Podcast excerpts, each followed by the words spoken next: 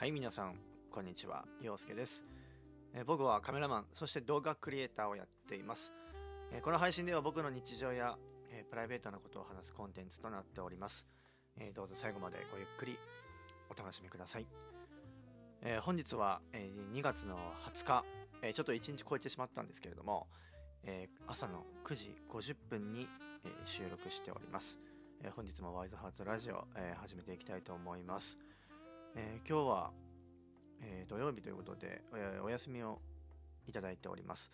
で、本当はね、昨日の夜収録しようと思ったんですけど、そのまま寝てしまいまして、今日夜インスタライブもやるんですが、さすがにね収録しないわけにもいかないので、今日2本立てで、朝ラジオを撮り、夜はインスタライブをするということで、ずれ込んでおります。はい、でこれからですね、お昼にササヤンと一緒に、ランチを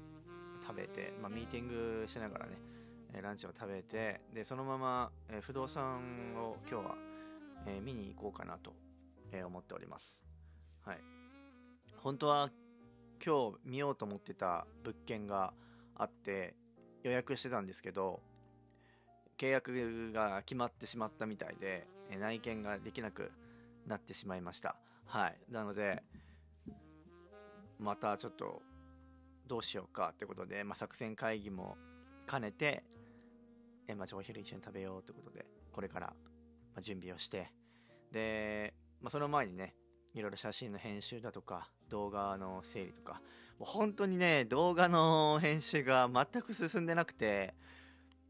長野でしょ、で蔵王でしょ、もうねどうしようと思って、でやんなきゃっていうか、なんか追われてるわけじゃないの。自分のタイミングで、やればいいんだけど、いざやろうってパソコンに向かってもなんかって感じ。そうやっぱり時間が空けば空くほど、作業に取り掛かりにくくなる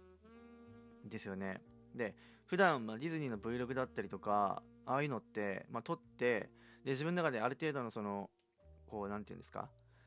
楽しかった思い出がある程度残ってる間に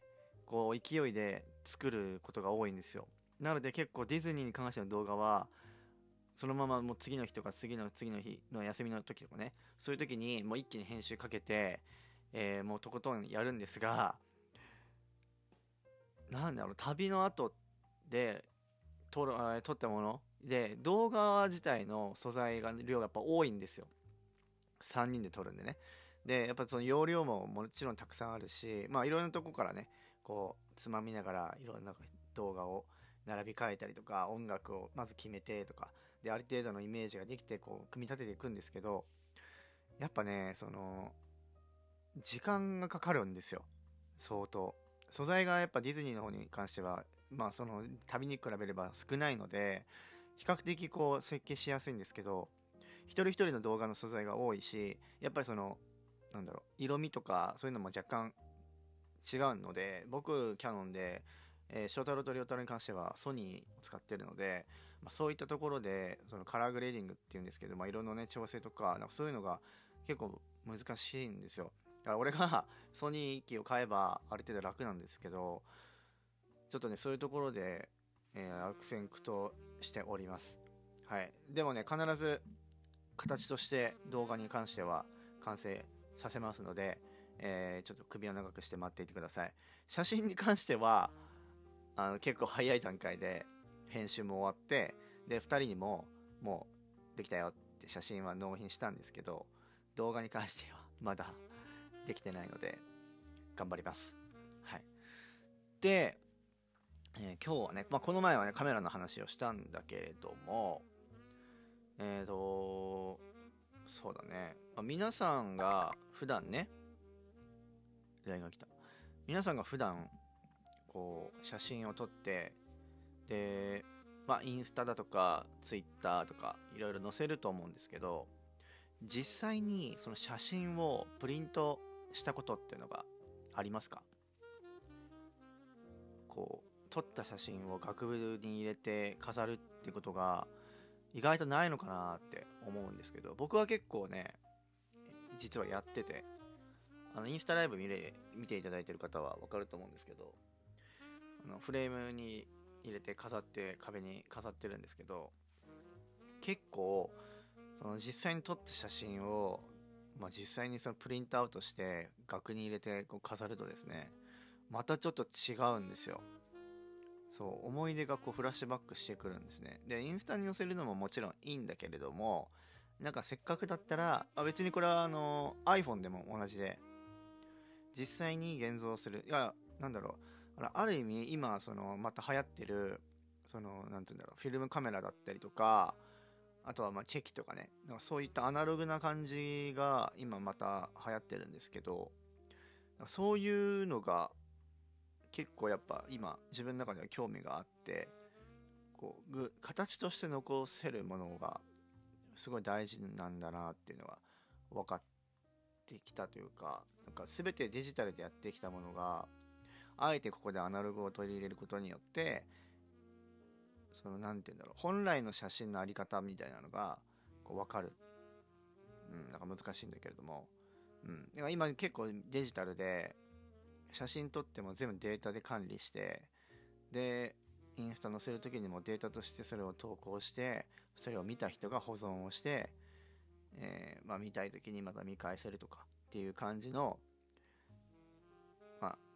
やり方っていうかそういうあり方になってるんだけれども、もともとはねやっぱ昔の人とかは、そのインスタとかね、それこそ iPhone とかスマートフォンっていうものはなかった時代ですから、やっぱりこう写真を撮ったらそれをやっぱり印刷かけて、それを形として残して、今でもまだなおそういう、色あせてはいても形として残ってるわけじゃないですか。で例えば今僕たちが撮ったね、いろんな写真を撮ってきてインスタとかに載せてるんだけれども、これが例えばデジタルが破綻して、もう形として全部データ吹っ飛んでしまった、インスタ自体がもうデータがもうバンしてしまったみたいな感じになっちゃったら、スマートフォン自体にデータが残ってるかどうかも分かんないじゃないですか。前の携帯なんだけどとか、インスタ自体にデータインスタを見ればいいと思ってたのにとかってなっちゃうと、データって消えちゃうじゃないですか。でもプリントしておけば燃えない限り、破れたり燃えない限りは形としては残る、何があってもね。そこがやっぱりアナログとデジタルの違いかなっていうのはありますよね。もちろんその保存方法だったりとかそういった意味では管理はねデジタルの方が明らかにしやすいんだけれども、やっぱりデメリットとしてはそういったね、不都合なことが起こった時にもう復元できない、もう一回その写真を撮ろうと思っても無理だし、データを復元させようと思ってもできなくはないけど、一回消えたデータを復元できるようなソフトもあるので SD カードとかね、でもやっぱりその限界があるので、そこがやっぱどうしても後々になってね、こうあーってなってしまうと、戻ってこないって考えるとね、だから全部が全部プリントアウトしろとは言わないけれども、なんかこれだけはなんか残しておいた方がいいなとか、これを形としてやっぱ残すっていうのはすごい大事かもしれないですね。だから子供の写真とかそういったね、その生い立ちを写真撮ってきたらアルバムにするっていうのはある意味その理にかなってるんじゃないかなっていうのはすごい感じました。なので自分もね、今最近はちょっと写真プリントアウトする機会がちょっと減ってるんですけど、この前その蔵王行った時とかの写真とか、長野の行った時の写真とか、仲間3人でね撮った写真とかはなんかフレームに入れてね、こう壁に飾りたいなっていうのは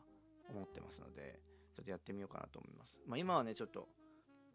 場所があれなんですけど、引っ越した後とかにねスペース作ってこう思い出にこうこうなか